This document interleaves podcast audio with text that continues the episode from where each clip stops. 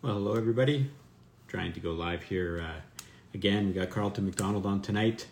To try using some uh, headbuds here to see if we can't get a little bit better audio since we're trying to put this up on the uh, podcast section as well. So uh, give me a thumbs up if everything's coming through well. If it isn't, we'll go back to the old way.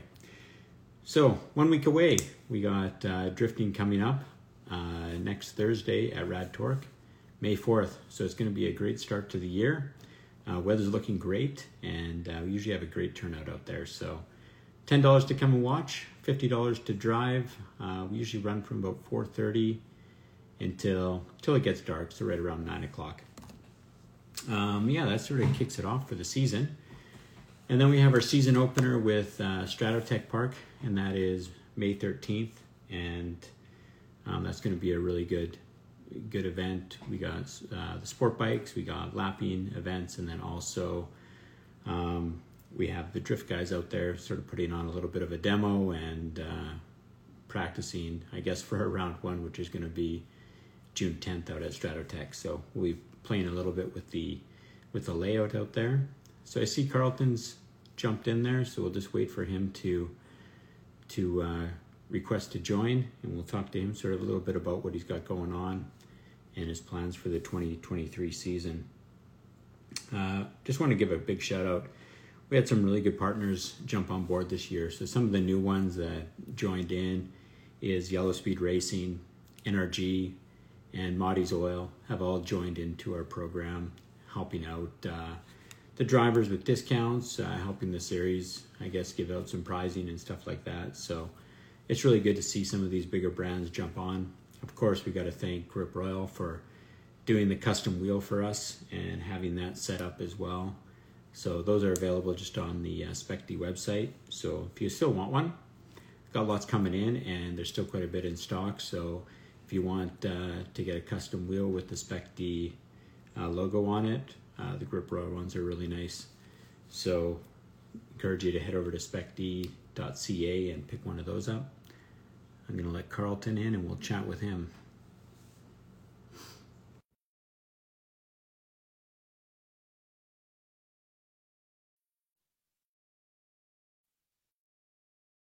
As it joins. There we go. How's it going? Good. How are you doing? Good. Excellent. You able to hear me all right? Yeah. Uh, How's the internet right. out here? Is the internet good in our shop? Oh yeah, it's pretty good. Pretty good. Cool. I see that the car's up on the lift and oh. getting some work oh, yeah. done on it. Oh yeah. Um, yeah, we're just trying to improve the audio. We put it up on uh, on podcast version as well, so you can find it on Spotify, iTunes, all that. So oh, try to just improve that a little bit, um, but still like the live portion of it. Kind of just gives it, you know, we don't have the ability to edit that way. Um, so why don't you just take a minute, introduce yourself, where you're from, a little bit about your competition background. Yeah, so I'm Carlton McDonald, and I am from Camano Island, Washington, but I live out here in Monroe, Washington, right across from Evergreen Speedway. Um, I drive this 2001 Ford Mustang, and uh, I have been competing now for about five years. I started off in the uh, grassroots events out at Evergreen, and then built this car to compete pro am, and then that's when we lost our pro am series. So now I've been kind of venturing out, and here I am planning on running the uh, Pro Series up at Spec D. Excellent. So I also been catching up. Uh, take a minute, plug your YouTube. Um, I've been watching it sort of since you guys started before the uh, the golf cart.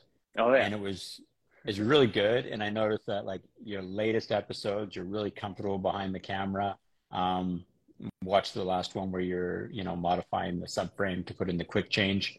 Uh, talk a little, bit about the youtube channel sort of the the idea behind it and you know some of the things that you decided uh, to build like that golf cart. Yeah so uh, the youtube channel is skiddy's garage and that is me and my good buddy tori Jelinek. Um, it kind of came about when uh, i started building this car uh, we were just kind of like, you know, shooting the shit a little bit. We're like, hey, you know, it'd be kind of cool to start a YouTube series about the build of this car and kind of get things rolling with like doing vlogs and such. So once we started that, uh, very first episodes were super rough. Like, you know, it's so weird to talk into a camera and like try and be comfortable mm-hmm. about listening to yourself talk because I was also doing some of the editing too. So then you play back these videos, you're like, man, I sound like an idiot. And I still think that every time I watch a video, you know. Right. Um, but that's kind of how it got started, and then it just continued to roll, and we started to get a lot of good support in all our videos, and especially you know the build of this car, and we kind of came up with some different project plans um, from doing this car to some of the stuff on Tori's drift car and then it rolled into you know to get to the golf cart uh, it was kind of something tori had like talked about. He's like yeah i want to do this predator swap golf cart. And everything kind of just worked out. We were able to pick up it's some cart that was out in the field. Uh, i can't remember what he picked it up for like 300 500 bucks or something.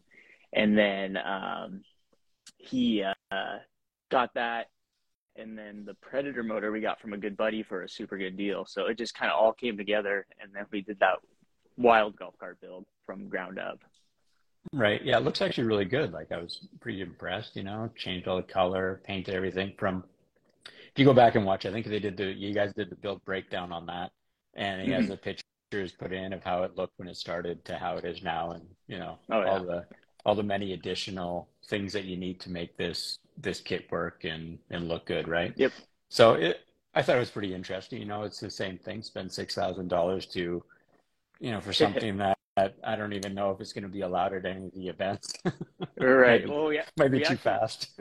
yeah, we actually just took it out to uh, DriftCon, yeah. the first event out here at Evergreen, and we had it there. But we were pretty uh pretty mild about driving it still because we haven't quite finished the uh, steering rack on it, so it's still a little bit sketchy to get the high right. speeds. Just we are able to get it to do a wheelie though. Well, so that was pretty sweet. I mean, hey, well, isn't that the main thing that you want to do? I mean, if you got the golf cart, you might as well have it uh, be the best one and the fastest and loudest one out there. Oh yeah. So, all right. So I know when we were building it too, Tori just kept adding on all the accessories. He's like, "Oh, we need to wire this in. We need to wire that in." I'm like, "Come on, man! Like, I'm, I'm trying to finish up this wiring." Yeah, yeah, I know. Yeah, it was it was interesting. So if you haven't watched it, I mean, I, I recommend. I'll put a link in. Uh, throw it into the description of the video for for your YouTube. It's it's interesting, you know, and it's it's neat to watch the progression. So many of the big YouTube people that we, you know, we're all watching YouTube content anyway nowadays, and they're so polished behind the camera. And I really noticed that in your latest episodes of that. I mean, you've just been alone in the garage working on the car and putting oh, yeah. the winters into it. Um, so go back to the car. I mean, basically, you came out. Uh, you did our our shootout last year. I think it was a tie rod that took you out against Tristan McLennan. You were on his on his door a little bit too hard, yeah. broke the tie rod, and you guys couldn't get it fixed in the five minutes. Um, and then I see you basically are redoing the entire back end of the car. Why don't you go through a little bit about that?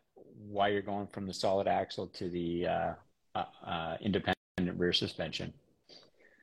Yeah, so the, the big thing about going to the uh, independent rear suspension was I wanted to be able to set it up with the Winters because when we were uh, in mission and running there, my gearing was wrong. Mm-hmm. Um, we set the car up more to compete at Evergreen, and with the Pro AM series there, we run the 5 8 bank, the same FD layout, uh, at least for two events. And so we were kind right. of focusing on building the car for that and being competitive mm-hmm. there. Mm-hmm. Uh, but then when we took it to a, a different track and everything, it, we started to realize that wow, like this gearing is definitely not right.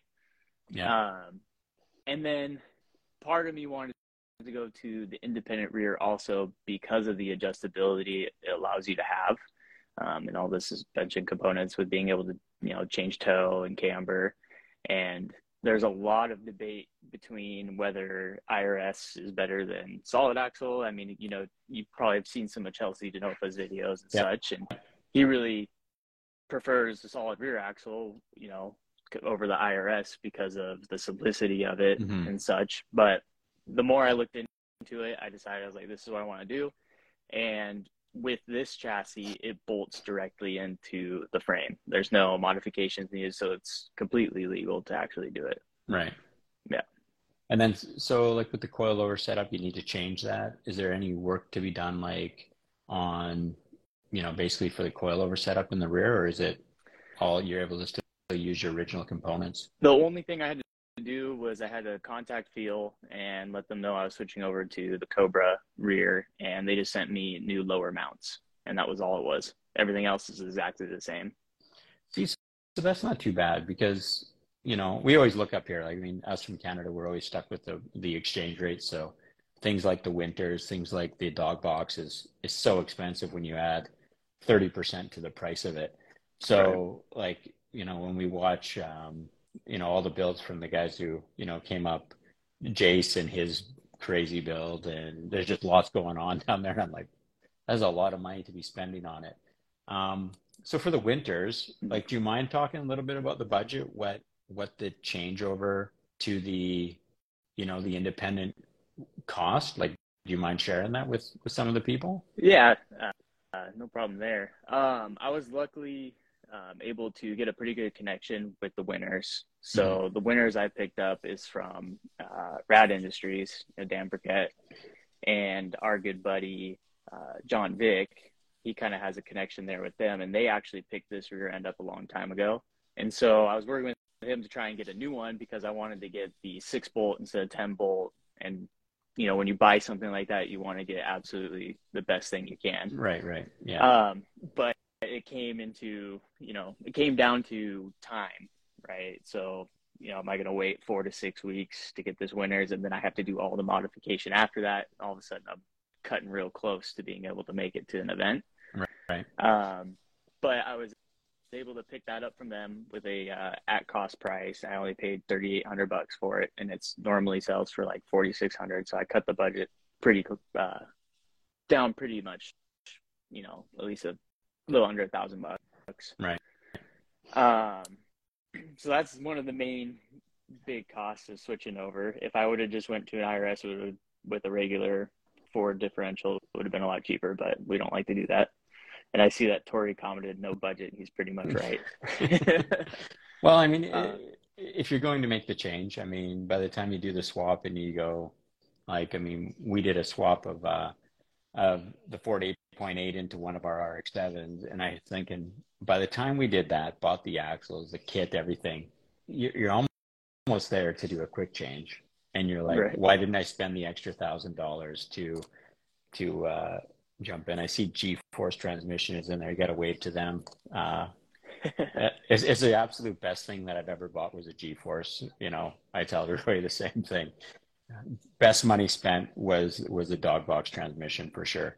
Um, oh, yeah. But yeah, no, I, you know, going back to to changing and going to exactly what you need, like I, I really think that is the way to do it because a lot of times we'll do, you know, you almost cut it down so you're going well i could go to an 8.8 and these are you know everyone says they're indestructible whatever but they're set with a gear ratio so then you go and you go well now i'm just going to buy a spare yeah. and set it up with my other gear ratio and then you go you know for another a thousand dollars you could just have a winters which is proven and then you have infinite basically gear ratios available um, yeah, and that was that was actually something we talked about too mm-hmm. before going to Winters was actually just getting a couple different differentials with different gear sets.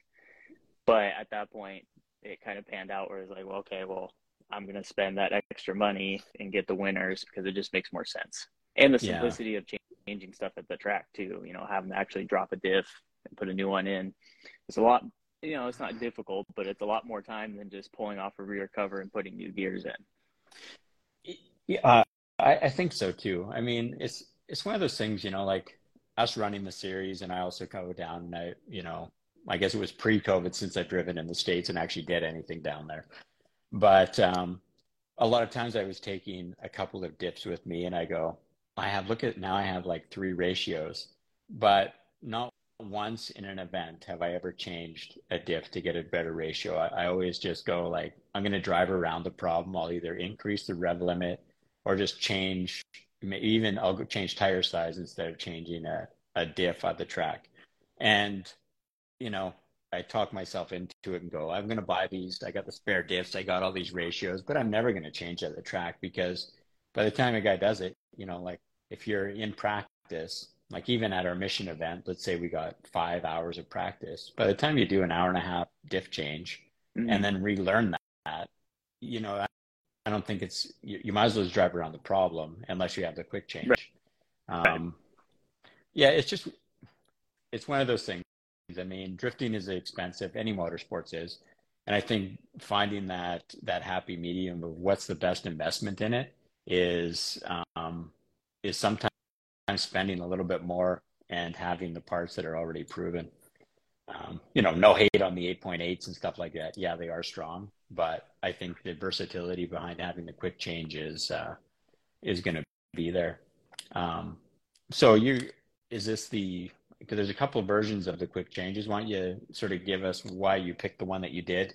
I know there's some different strengths and whether it's aluminum shafts or steel. Yeah, so when I was trying to figure out which one to go with, um, I mean, looking at you know what the pro guys run and mm-hmm. what they kind of put in the back end of their cars. Obviously, we don't have that kind of power yet, so there's not a ton to be worried about. But I just went straight with their thousand horsepower spec one, so that way I don't have to buy twice. Uh, right. Uh, I thought about going with kind of like the 800 horsepower range because it is a little bit cheaper, but then that comes down to the same thing. You know, you're gonna end up either you don't have to completely buy a new rear end, but you're gonna have to replace parts and everything on a refresh. Um, so I just went went big. You know, you go big or go home, right? Yeah. So yeah, um, buy it once, buy it right. Yeah. Yeah. exactly. yeah, that's right. Um, so so the basic mindset of the car is this is going to be the car that you're going to take into into pro spec if you license and you guys are are planning to go that route is that sort of your end goal yeah that's my plan with this car okay. is this would be the car i would take um, because I, I I love the SN95 chassis, and this mm-hmm. is kind of that end year where you can actually make them competitive enough. At least I feel like you can make them competitive enough in the pro spec. Um, right. You know, to be able to be up there with some of the best. I feel like uh, we we've learned a lot. We've done so many different things. Like because I've had my Fox body, and then Tori's had his SN95. He learned a ton of stuff building his. Mm-hmm. And when we did the build of this car, he was a huge help to me because he goes, "Okay, well, this is what I liked on my car, right? And you can decide to do that, that too. And here's what absolutely sucks. So we're not going to do this again."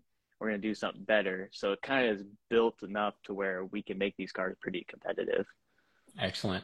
So uh, I know that we talked a little bit before, like we did a, an interview sort of before last year's event, uh, and we went through your motor setup. But for some of the new people watching, and now that we're you know going to be on the podcast, do you mm-hmm. want to go through and just talk a little bit about the motor setup and maybe why you chose that?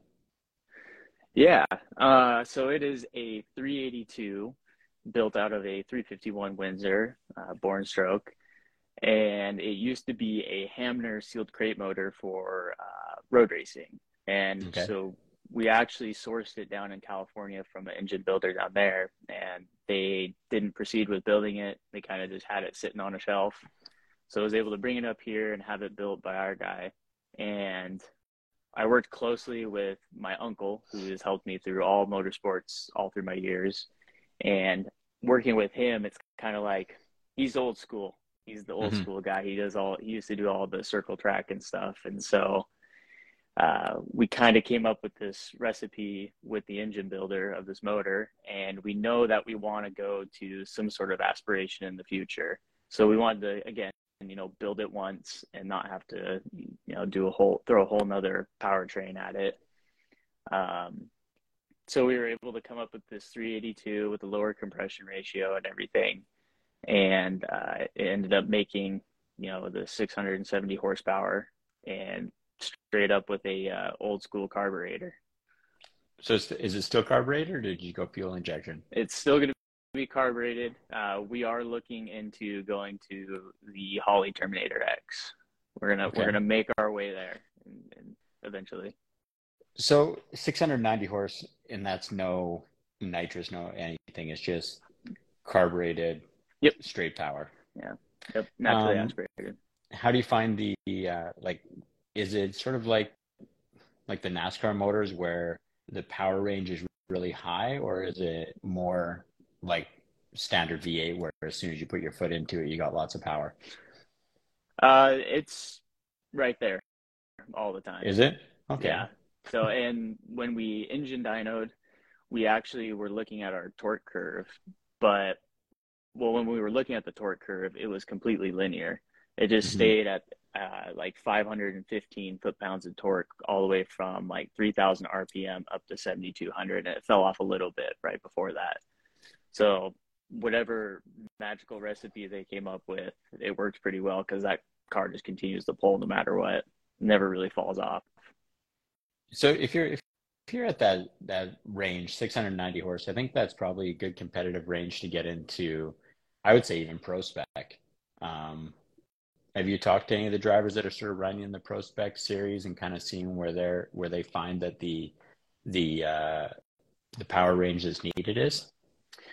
Uh, I've talked to a couple of buddies. We have a couple local guys, uh, Zach Farrar and Joe Lynn, that have mm-hmm. gone and uh, ran pro spec, and they say, yeah, you don't need that over a thousand horsepower to go be competitive in pro spec. It comes more down to like that probably 700, 800 horsepower range, but really the setup of the car. Right.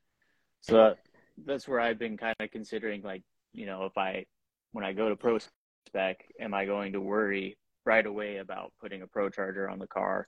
Or am I going to take it and, you know, maybe just see what it does, see how it stacks up compared to the field?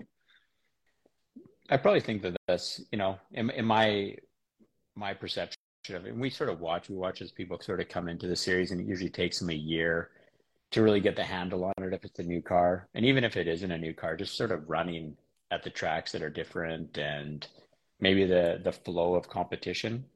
Because that's what you hear a lot about in Formula Drift is that nobody's getting, you know, 12 laps in in practice. Like all they are is, right. is getting, you know, eight laps of practice before qualifying. So I think the advantage is definitely a car that you know is set up. It's one that you've always driven. Don't change much you know, and you're probably probably in the beat 80% of the people by the time you got there if you didn't change anything and you're used to the car that you're running. Um, but like that that carbureted engine just seems simplistic and uh, is that is that something that you think you're going to take or you're going to go to the the EFI? Uh, we'll probably go to the EFI. Uh, that way, you know, with traveling, you, you hit all sorts of different um, you know, types of weather, and mm. we don't have to mess around with all our jetting and everything and tuning in at the track. It's going to be pretty set up with the with the EFI. Okay. So when you come up into different elevations, you got to change the uh, the jetting into the carburetor. Yep. Yeah. Set that have, all. We have to constantly watch the air density. Okay. And make sure that our jetting's set up right for it. Yeah. So I guess yeah, maybe some of the stuff that the computer can figure that out is a little better. Yeah. Who, exactly. So who's a genius that sets all that up for you when you come to a new track? That's my uncle Steve. Okay. Yeah, he's he's uh yeah, he's all over that stuff. all right. So is he going to be traveling with you this season as well? Yep. Okay. Yeah, he'll be there at all the events. Yeah. Excellent. Well, that's really good to hear. We like that. Uh, uh, you know, bringing bringing it and making sure the car's running great. It's nice to have that experience when they come there because I find when you're at the track and having an issue, you can never get them on the phone anyway. They're right. they know you're competing, right? And they know that you're far away, but somehow when you actually really need them, you you can, you can never get a hold of them. So hey, shout out to Uncle Steve, and yeah. we look forward to seeing him up here in Edmonton. Um, all right, so coming into to the rounds, I know that we have like the three pro rounds, and you've seen some of the payouts. I mean, we are paying out in Canadian money, but we are also giving out some tires and stuff like that as the as the rounds go on. So, you know, Zestino's giving out 12 tires per round to the winners, and then we got some other prizing coming. Um, and then at the end of the season, we finish off back in Edmonton, August 12th. And I've been wanting to talk to some of the people that are traveling a far ways and sort of see if you're planning to stay and come to our Stratobash event September long weekend or do you have another event after the August 12th event? Yeah, so I probably won't this year um, because we're going to be traveling the two long events all the way up there already. Right. So obviously, obviously, it comes down to being able to budget everything in a season. And in September is usually our DriftCon After Dark event at Evergreen, okay. and that's that's one of the events I don't like to miss. So I I'm gonna try and compete that one. And this year I'm focusing on trying to do like one event uh, a month with this car. Okay. And after that is also going to be a shootout in October at Evergreen. So kind of once the you know the season cuts off for the Pro Series, I'll move to to competing a little bit more local. Oh, yeah. Okay. So when is the Evergreen After Dark event? Uh, I can't remember okay. off the top of my head. I'm just I'm I'm really trying to get some some people to experience our Strato Strato Bash because we basically do three days, well, two full days and then a half day on our on the where actually we're going to be doing round one, and we just basically just shred the entire track for the weekend. And we're trying to get people that sort of travel up to the 12th, the August 12th event for the final round, just to you know leave the car, fly home, and then fly back and save a bunch of travel time. But uh, I'd be interested to see how that goes. I think I definitely need to bring a car down and maybe uh, drive at Evergreen with no stress of running an event and uh, see what it's like down there. Yeah, that'd know. be rad. My luck, it'll be the rain and you know what. Uh, no offense to rain drifting, but I think it's terrible. it's not as fun. I yeah. Agree. Oh, see, so he says September 30th. Looks like that must be the after dark event. Yeah. All right. Yeah. We're going to have to convince you. I think by the time that you drive the Stratotech event for round one, June 10th, we'll have to convince you and I don't know, we'll put it into the prize payout or something oh, like okay. that, that you get a free pass into Stratobash. um, so a little bit about the competition. So you guys, you started competing Evergreen, and I think we talked about all your favorite tracks that you've driven in the last one. Um, mm-hmm. And then we kind of got these little rapid fire questions that we've been asking everybody. Um, but since we're we're not really pressed for time, we'll take it a little bit longer. What's the dream car that you that you would build? no budget, no anything. What's the car that ultimately you'd like to take to Pro One Formula Drift? Oh, um, after seeing the uh, S650 chassis, that's what it would be, for sure. yeah. All right. So obviously, you watch a lot of Chelsea DeNofa videos. You're a Mustang yes, yeah. guy, so you definitely see like his demo cars with that setup seem to be just bulletproof. I mean, I think I watched his video and he was talking about how great that because that's the S550, right? Uh, is is yeah, the demo yeah, cars S550? And he was talking just you know is it's stock, got the T56 transmission, and they just pound on it and beat it all day long. Put their angle kit on, and I was like, you know, they're not that expensive. That might actually be the ultimate, uh, you know, drift car where you you know you don't monkey too much with it. It's all still you know factory ECU. You don't need any more than that. It's already making 600 horse. And now they release this this uh, 650 with already an, e, an electric e-brake in it for drifting. So good things from Ford right there. Oh, yeah. All right. So that 650, you're obviously liking the uh, the builds that the that RTR came out with. Oh yeah, yeah. I liked checking. Yeah, those are pretty sweet. Yeah, I, I, at first I was kind of skeptical about the S650 when they released it and seeing the the body shape and all that, but when they're built out to be a race car, they look really good. They look really good, yeah. And then how much did you cringe when they were smashing into the walls and the tire barriers? Oh man, that was rough. Typical Mustang things. Yeah, just, know, so it is what it is. car, carbon fiber smashing into it. All right. So number one drifting idol that you you'd say that you look up to, who is it? Um, well, I would say it's Chelsea DeNofa. All right. For sure. Yeah. He's definitely the guy. Like, the reason is because, like, his driving style and his whole demeanor about even competing at a pro level. He's just mm-hmm. like, I don't really care. I'm just going to go out and, and drive. And recently I listened to the podcast they had um, on their um, outer zone right. that FD's been doing. And he was kind of talking about, like, how he's like, well, if I'm going to win a championship, I'm going to win it how I want to win it. Exactly. So he's yeah. kind of been someone that I look up to, like how he really kind of holds himself and everything. hmm Yeah, I think that's true. I mean, and definitely the amount of driving that he does, and he actually seems to really enjoy driving. I mean, mm-hmm. like from all from all aspects, he drives everything and drives all the time. I think that's definitely where where you want to see. I mean, you know, I'll, I'll put it out there that we always look. You know, I'm a rotary guy, so I look. My guy is uh, Kyle Mohan, and I'm like, why does this guy not drive more? Yeah. You know, when he says he's breaking in his new car, he's got five laps in his brand new chassis. I'm like, how come? You're in California, tracks are open year round. You you already know what you're doing. Get some practice, drive a ton, and then you'll be really comfortable in the car.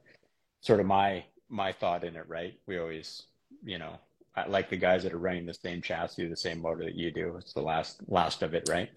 Um, Right. But yeah, Chelsea definitely. He's just been a great guy. So when he was out at, did you take his class when you were in Mission last year? Did you get there in time for that on the Friday? No. I, All I didn't. No. But you had a Mustang, so I'm sure he came by, gave you a high five, and uh, you guys did Mustang things together anyway. So. You did come check it out, yeah. All right. So then the dream setup obviously going to be what the v- big V8 that they, those boys run, um, yeah, I would say. or yeah. or would you go with the um, um, Pollock one, where it's just the full blown supercharged Oh. Aluminator? Those are two really good choices. That'd Mm. be a tough one. I don't know. I'm not sure. Probably either or would be my All right. answer. I don't think I would Yeah. play I think either way. I think Pollock driving his his driving style is one that I like as well. Yeah. Like if you're looking at a at a Mustang driver and a guy who sort of just puts it all in there and made it as JDM as you, could for a Mustang, because when you watch him at Irwindale or something like that, the guy is absolutely the exact same every single run. He clutch kicks in the exact same spot on that inner bank with probably the loudest car that you can hear in person is that uh, supercharged Mustang. Oh of yeah, definitely. Um, all right. So, an event that you want to go to, what's one of the events that you'd like to, it's sort of on your bucket list, is something that you really want to drive? I would want to drive. Um, well, I tried to apply for Grid Life last year. I wanted to go when they were in Colorado, and I got accepted and everything, but it just kind of fell out of the budget to be able to make it there. Mhm. So I think I'd like to go run that event. Do a grid life? All right. Yeah, I think I was looking at it too. I was trying to get into something. I was well, actually when Chelsea was up, I was like, "What's an event that you got to run?" And he definitely said one of the grid life ones is they're great, lots of driving, and just a great atmosphere. I guess it's probably as close to uh, like one of the Gatebil events that you can get in the U.S. Right. Yeah. Yeah. All right. If I could Um, go drive that, that's what I would go drive too. But I think that's way out there for me. All right. Gatebil is definitely my, nobody said it yet, but that is my bucket list event. One day I'll go to Norway, we'll drive it. 100% what sealed it for me was um, Fredric Aasbø, Mad Mike, both drifting past some guy, you know, just lapping his car. And they, one drifted on the inside, one drifted on the outside. And I was like, definitely that's the event that, that's the one to go that to. I want to go yeah. drive. Right. That's hundred percent it, right? That's the uh, the the style of event that I like. Um, okay, how about uh, a dream sponsor? What's the sponsor that you want to have plastered on the side of the car that's going to take you all the way? um, dream sponsor would be Skiddy's Garage to pay my way. All right, so everybody go subscribe to that YouTube Yeah. channel because, well, I don't know, maybe you got that YouTube money now. No, definitely not. You're kind of the re- first real YouTuber that we've had on, and uh, you know nobody ever talks about how the YouTube guys make it, but you know you look at TJ Hunt, you look at LZ, and uh, probably the the best one is Whistling Diesel with the most followers, and and uh, you know Yeah. I guess that's where you got to get to, where you can uh, you know test these cars and just destroy like a brand new Ferrari or something like that and make the views. and just not care. yeah, at all. Not care. Right. Okay, so Skiddy's Garage is going to be the dream sponsor on the side of the car, just flaunting the YouTube money. Don't Sure, care about anything. I like it. I like it. I hope you get there. Remember us when you're there. You can take right. us along for the ride. That's awesome. Um, okay, what's a dream battle? Who do you want to drive against? Like, what's your what's a competitor that you want to go against? Uh, drive and and drive until you guys actually get like a really clean battle. Um, like on the pro, like out of the pro drivers, And- or Anybody that you want. You pick you pick any driver that sort of inspires you and who you want to be driving against. Hmm. I would want to drive with uh, Mike Whiddett. All for sure. That, that would be the one. Yeah? Yeah. So He's- maybe go he's definitely Go to the Mad Mike one of the ones Summer I Bash. started. Oh yeah, that'd be sweet. He's one of the ones I started watching like first, like when I first started to get the drifting, Okay. and you know, like with his his style too and everything, you know, and every single car that he builds is definitely an inspiration. Right. That's why I couldn't keep a stock GT body on my car. I had to find some wide body kit that worked. You got to make it happen, right? Yeah. Yep. No, exactly. And sort of sticking true to that engine setup and and just going with it and maybe get known for that. Because honestly, I, I don't know. I haven't seen many of this small block and even carbureted ones. There's one guy out of the states that that we we drove with at Drift League, uh, Bear Ingenuski or something. He had a BMW with a small block Chevy in it. Um, thing was making like 650 horse, same things, and carbureted, and Oh it absolutely blasted. So you're actually only the second person that we've seen with that uh, with that engine setup, and it's kind of neat to see that it's unique and uh, using it for drifting. Um, all right, so let's go through most expensive part on your car, uh, best investment, and maybe that you put into it. Um, hmm. Well, there's a lot of expensive parts. Welcome to drifting. Uh, okay. yeah, exactly. Yeah. I would say I, I can't say the Winters yet because I haven't even tested it, All so. I don't know if it's going to be great or not. So I'm going to knock that all off. Um, I'm not the most expensive, but definitely like the most, most worth it would be the FDF angle kit. Okay. Yeah, Excellent. Shout out to Josiah, fellow Canadian. He seems to be killing it. Oh yeah, yeah. There's a- seems to be. He's uh, he never seems to sleep. He's always making content, um, and engineering out. It's interesting to see. I, I've seen a lot of people, uh, even in the in the Pro Series, for FD change over to the FDF angle kit, maybe away from WiseFab. So I don't know. Yeah, I saw that this year. It Yeah. seems to be that way. So is it just good feel? It doesn't seem to get like what is it about it that you like maybe as compared to a different angle kit that you've driven on in the past?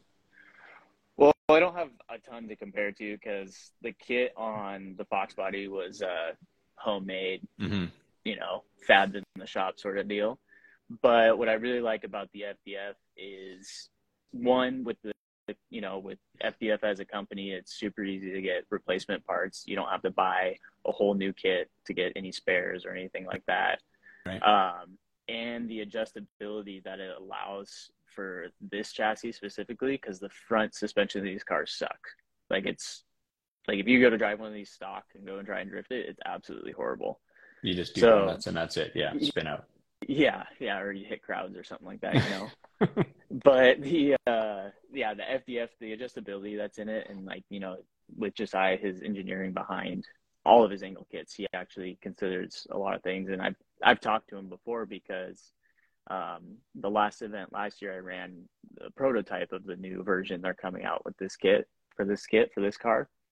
And so like just hearing him kind of like talk about like, oh, I'm gonna change this and this because of this, it shows that he actually puts a lot of time and effort into the engineering behind it. Right. Yeah, which is nice because, you know, if they are running a prototype kit, obviously it's not, you have the prototype kit to give uh, feedback and sort of give a little bit of input on it. So there's obviously things that, you know, aren't 100% or aren't perfect, but having a company, you know, stand behind it and say, okay, yeah, maybe that wasn't perfect. Maybe that needs to be stronger and build it up. I think that's probably a good thing. I haven't heard, you know, bad things from it. You, I have only really seen in the last year people switching, you know, from the blue kit to uh, FDF, and and it's all seems to be really good. So, um, you know, my uh, my favorite was always cut knuckles. They seem to be the fastest, you know, just with not big angle. Yeah. And then going to an angle kit seemed to be a little bit of a learning curve. When you're at big angle, it really slows the car down. Right. And but when you're running 690 horse, I guess you just pedal through it and go, go, go. Absolutely, yeah. Excellent. Well, I like that. All right. Um, so let's talk about the most expensive thing that you've broken on the car. Maybe it's been Uh, bulletproof and all good. well, I went to Wenatchee Valley Speedway and actually got into a, a fight with the wall there and bent my Feal coil over on the driver's side. So that's so far has been the most expensive replacement. All right. But So so far not too bad. these are two-way adjustable, I'm assuming, the good ones? Or no, these- they're just there. Okay, so it's not Yeah. it's not as No. bad because I know that the the price jump from the the single to the two-way is, you know, just double the price basically. Oh yeah. Yeah. So, I mean, I'm kind of a big proponent of the uh, single adjustable coilover. I find really until you're in running, like if you're running FD Pro, running eight different tracks, I would say by then you probably have the experience and there's enough people in the pits to help you set up a good two-way coilover. Whereas like the single adjustable, most of the stuff that we run, it's it's a lot of it's fairly minor. It's not you know, you're not coming off of a bank at huge angle and doing a jump or something like that. So I, I think that's a good, good way to do it. Um, so most expensive part that you broke was your your Feal. So that's good. Um, now your your your partner in the Skidiots garage Mhm. Early on, I think it was the end of last year, he was going through that he had actually blown the motor in his car. Um, yeah, that was the that was the same event. same was- event I hit the wall. that was a that was a tough event when you're uh, both cars you got to push push back onto trailers and uh, make it home. oh yeah. That's right. Double down and build that that crazy golf cart. Um, hey, all right. So why don't we talk a little bit about it? I know that uh, watching some of your videos, you're kind of doing them after work. What is it that you do for for work in real life to to kind of give you the skill set to go in and and work on these cars and do all the stuff? Uh, I am a manufacturing engineer um, for a company that like we build subcomponent electronics, uh, and I went to school for mechanical engineering. Okay. So I kind of have a background there with engineering, and that's definitely what's helped with building this whole car and everything. Right. So a lot of wiring that you're doing all the wiring and electronics in the car then that gives you your like a great understanding for all that type of thing. Um, a lot of the you know like the wiring like with the golf cart i learned that from my uncle as well because he he helped me with the wiring on the uh, pro car so he's he's taught me so much he has so much experience he's got over 30 years experience in race cars so Shout out to Uncle Steve, I guess. big big it, shout right? out Like I mean, Yep. basically, you know, he, he raised you up, taught you everything you know about wiring. Do you teach you how to weld too, or you learned that? i i learned that yeah Okay, all right. i'm still, Can you still weld- working on it still getting Can you better weld better than your Uncle Steve? uh, i would i would say so Okay, good. All right. So one thing that Uncle Steve doesn't have on you, he knows the wiring, he can set up the motor, he teaches you everything else. It's it's good to see. I you know, we joke about it, but it's it's awesome to see. I mean, just just great people coming out. I mean, that's really the the camaraderie behind it. Um, goals for this year. What are you going to be happy happy doing? What's your what's your kind of all in mindset for the 2023 season? So it's definitely to be competitive. I mean, we're going there. We want to win, a license. Um, but ultimately, for me, it's about the experience of getting to travel, Okay. uh, not staying just to your local events, and you know, going going there. I'm going there with a bunch of people that I really care about, and they care about me, and they're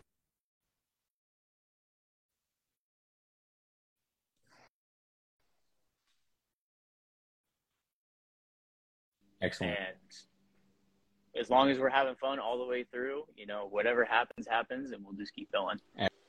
Excellent.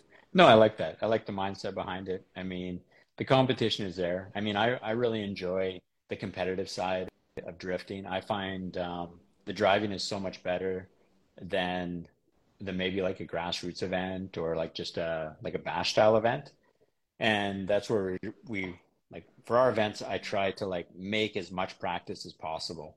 Uh, you know, you don't need to be sitting in the pits. I mean, as a driver myself, I never found that I'd rather be on the track if the track went cold and then we had like a half hour break. I really didn't need it for anything else because you're not going to eat. You're already sort of wired up. You're Right. anxious to get out and go to qualifying. So I found like if the track could just be hot for the maximum amount of time, the better it is. I mean, that's that's sort of my idea behind it. You know, get you get the most laps in and the money worth that you can. And sort of our ours is in the same same boat running the series. You know, we got ambulances on standby. You got everything that you paid to get this and all the insurance. You know, nobody needs that time to. Uh, you know, we don't need to give you a designated lunch break if you're hungry. You're, you know, all adults. You can stop and grab a bite, or right. when you're getting fuel right. and tires, that's when you're going to grab something to to keep going.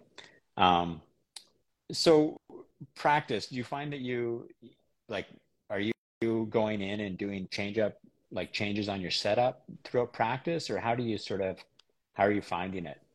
Yeah, we definitely well yeah, we make changes during practice. Um, for the most part if it's if I go out and it feels good and I feel like I have the car dialed and I don't really see too many changes that need to be made, we'll just go and run the practice so I can get comfortable with the layout and work on hitting zones and everything.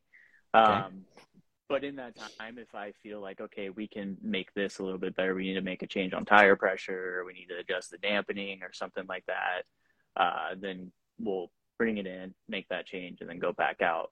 So mostly in practice, what we're trying to focus on is making sure the car's 100% right for me, that I'm comfortable, and then it is just focusing on all the zones and then tandems. All right. And you have a spotter that's coming with you. Obviously, you have a spotter that helps you out. Um, I don't have a specific one yet. I have to figure okay. that out still. Yeah. Uncle Steve. Yeah, exactly. Well, he was my spotter at uh at Spec D. He, my good buddy Alex Chavez, he helped me for a little bit, but he was also trying to spot for Jace. Okay so it didn't quite work out. And then Uncle Steve stepped in and yeah, yeah. spot he uh, he spotted for the first time in a drift event. But I don't think this year we'll do the same thing. We'll probably have someone else since he'll be focusing on the maintaining the vehicle in the pits. All right. Well, then I'll give I'll give some advice for for people that are watching, people maybe wanting to to come and join an event. Make sure that your spotters come and talk to the judges because all through practice, basically everybody uh, we didn't see a lot of spotters. So a lot of times, like as a judge, we'd go down and we'd actually just go to the line and talk to drivers and sort of see maybe something that we were seeing that they could improve or, you know, something that was awesome that they should just keep doing that. But driver, drivers with their spotters just definitely need to come and spend some time uh, with the judges, even just one of them, mm. and and watch with a judge as you know, as the driver is making the run. And, you know, if it's a good run, great. Then we can sort of just tweak it and see, you know, some of the zones that we're missing. Because Mission is a tough layout. I mean, that was the first year that we did that layout and that long extension sort of from the, uh, the first, the second outer zone, with the touch and go there, all the way down that long straight. How did yeah. you find that, that layout? Yeah. Uh, this challenge? Struggled. Yeah for a while, and then definitely helped. Uh, you know, having Jace there too, because we were both like, you know, how the hell do we make it through the right. straight? Like, how are right. we supposed to do it? And we kind of just figured out, well, you can't lift at all. You just have to go. Yeah. Um, yeah, it was definitely definitely a challenge through that section, and that's where for me the gearing was a huge issue. So if you had just a little bit more wheel speed, then you can just stay in third and and pedal it through that area. Yeah, I think it definitely would help because I was actually coming through the last uh, swoop to the finish line. I was actually having the clutch kick my car, which is so weird to have the power and I'm like, oh, I got a clutch kick. Oh God, here we go. Right, right, right. yeah, no, that's not too bad, right? So is Jace going to come up? I mean, we've we've talked to him a little bit. Um, I'm not sure if he's committed to come up and make all three rounds or he's just heading up the mission event. But I mean, he seems to be driving well and uh, doing good things with his his his car that's sort of done. Yeah, he. I think he. I won't speak for him, but I believe he plans on coming right. up. At least from when I talked to him, and Excellent. I see that he says he'll bring grass seed this year because that dude likes to keep it ripping through the off the well, course. I, I know, I know, and uh, we had to buy all new clipping points uh, this year, so I'll be uh, I'll be pushing them back off and trying to have you guys not destroy them so bad. Yeah. Um, we're we're looking at doing the same layout. I think just adding another another corner. So actually, you're going to be starting off of the back straight and sort of be flowing in past So the first auto zone will actually be where the start line was last year. Okay.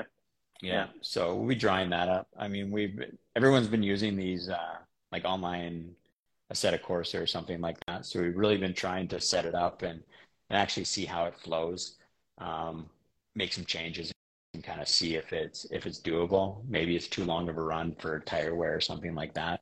But I think Yeah. kind of coming in where you actually enter onto the road course off of the the the uh, drag straight, I think it would be nice to be already, you know, loaded up, spinning wheels, and then flowing through that whole zone instead of, you know, instead of clutch kicking up against the wall and trying to carry it out to that first, you know, touch and go. Just sort of my my thought on it. I know the the the uh, the track is difficult with that long straight, but do you find that you enjoy like that challenge in it, or or what's sort of your your thought behind it? Oh yeah, yeah. Like definitely having the challenge was pretty fun because you can kind of pinpoint different things with your setup or your Yeah. vehicle, or um, that you wouldn't really be able to do when you're going to a track that you already know how to set up a car for. Um, Right. That kind of, yeah, it makes it a little bit harder, but that's what it's all about. You got to learn stuff and you got to figure those things out if you're going to plan on going and traveling. Yeah, and I, I think that's that's probably one of it, and sort of having the notes ready and you know the setup. I mean, you obviously have a little bit of a change going to the independent suspension this year in the back. It's going to be a bit of a change for you, but I really think like there's there's just lots to see as the drivers progressed. Give them a ton of practice so that they can actually you know link that course. And once guys linked it once, they were just nonstop all the Yeah. time, hit, hitting the same you know marks after marks and you know, Jay's obviously hitting the grass a lot. we have many many pictures of of him. you Yeah. know, for sure, for sure, two wheels off. But I, I, I found I, think found a good one of him and I saved it in my phone just to have it, you know. was it where the uh, was it where the clip point was like folding over the Yeah. entire back of his car? oh Wow. yeah. I'll I'll bring that clip point down with me to Mission, and I'll give it to him as a trophy so he can take it home for him. Oh, perfect. That's awesome. Um, so other than that, I mean, it's just good catching up with you. I've been really enjoying the videos and sort of seeing the build progress. Are you going to be vlogging uh, this season as well? Like sort of as you come up and do the traveling, you're going to try to do the vlogs. Yeah, I'm, I'm definitely going to try and do some video coverage. Um, I plan on doing a vlog style, and then I'm working with one of my good buddies. I want to do a full, like, uh, event recap sort of video. So we're trying to figure out the logistics of all that. Um, I think he's going to kind of focus on being just a dedicated media person for me this year and kind of bring a different style of video rather than just a vlog where I get out of the car and I have 30 seconds to tell you what's going on, and then you're going to watch some on car footage. Yeah. So, Yeah. No, I think that's really interesting. It's maybe something that's lacking a little bit in our, in the, like your Canadian Pro Series is sort of the event recaps. You see so many of the pro drivers doing it, and I think it'd be great to, to see, you know, our guys sort of do that. It's fun to follow along the story behind it and, you know, just, just see how it goes and, and the progression of the series. I mean, it's been basically three years since we run a, a full multi round series. So we're looking forward to getting back to that. Um, anything you want to sort of close off with before we, we let you go? um, no, I mean, thank you for having me on and the chance to get to talk to you again. It's been been good, and I'm ex- I'm looking forward to coming up and competing. And make sure you uh, like, comment, and subscribe to Skiddy's Garage. All right. Yeah. I'll definitely throw the, throw it in there and we'll, we'll do it, especially when we do the, uh, the podcast version. So Cool. again, if you want to listen to these, I know when I listen back to them, I absolutely hate listening to my voice in it. It sounds so nasally to me. But I mean, if you want to listen to it, throw the headphones in when you're in the garage working on something. Uh, you just type in Spec D on any of your your podcast uh, servers, and you can usually find us in all of them. And we'll try to put the link in there for your YouTube channel. I think it's great to to have people doing it. I mean, I see Tristan McLennan's joined in. We got Boost Factory that has their their YouTube channel. So we got lots of really neat, you know, local content that, you know, the stuff that you watch with the big YouTube guys, I mean, it is so unattainable for the rest of us poor people that, you know, it's like, it's unbelievable, you know, the amount of, uh, you know the build quality and the dollars that they're spending on it. Um, Right. And I'll just also give a little bit of a shout out here to to Pulse RV. So we're working with with uh, Pulse RV. They're a local, you know, like RV supplier, and they're right by the Fort Saskatchewan area. So we're actually going to be trying to work with them to set up something so that we can have like um, like an RV set up at the track for some of our out of town guys. So if you're traveling from far and you don't want to stay in a hotel, you'd rather stay at the track, make sure you DM me and I'll get you in touch with the right people to do that. It's just something that we've been trying to work on. So you show up and you don't have to leave the track. The RV will be there with water and toilet paper. You bring your food and you're basically good to go for the weekend. Sweet. Don't have to don't have to worry about leaving. I know that's always been sort of one of the hard things when you travel is, you know, logistically trying to find a hotel Yeah. and you type in one that's close and you find out, you know, gee, this is a 45 minute drive Right. know, yeah. after the event when I'm when I'm bagged out. So, well, you know, I really appreciate you coming on. Thanks for always the enthusiasm. We always like comment commenting back and forth. And again, we look forward to seeing you. Um, any of your other evergreen guys that you feel need to come on this road trip, bug them, tell them to to get at me. It would be great to have have like All right. the U.S. versus Canada battle. Uh, and really show you, you know, the Alberta scene a little bit more. You've already been into BC; it's really close to you guys, but we got some really good tracks here, and I think uh, I think you guys will enjoy them for sure. Yeah. Yeah. I'm really looking forward to it. Awesome. All right. Well, thanks for for coming on, and I appreciate you uh, taking the time out of your day off, especially after working all all night anyway, right? Yep. And dinner is ready. There you go. Yeah. It looks like dinner's ready. Perfect timing. all right. Corey. Hey, thanks. All right. All right. I'll right, let you thank sign you. off. Thanks.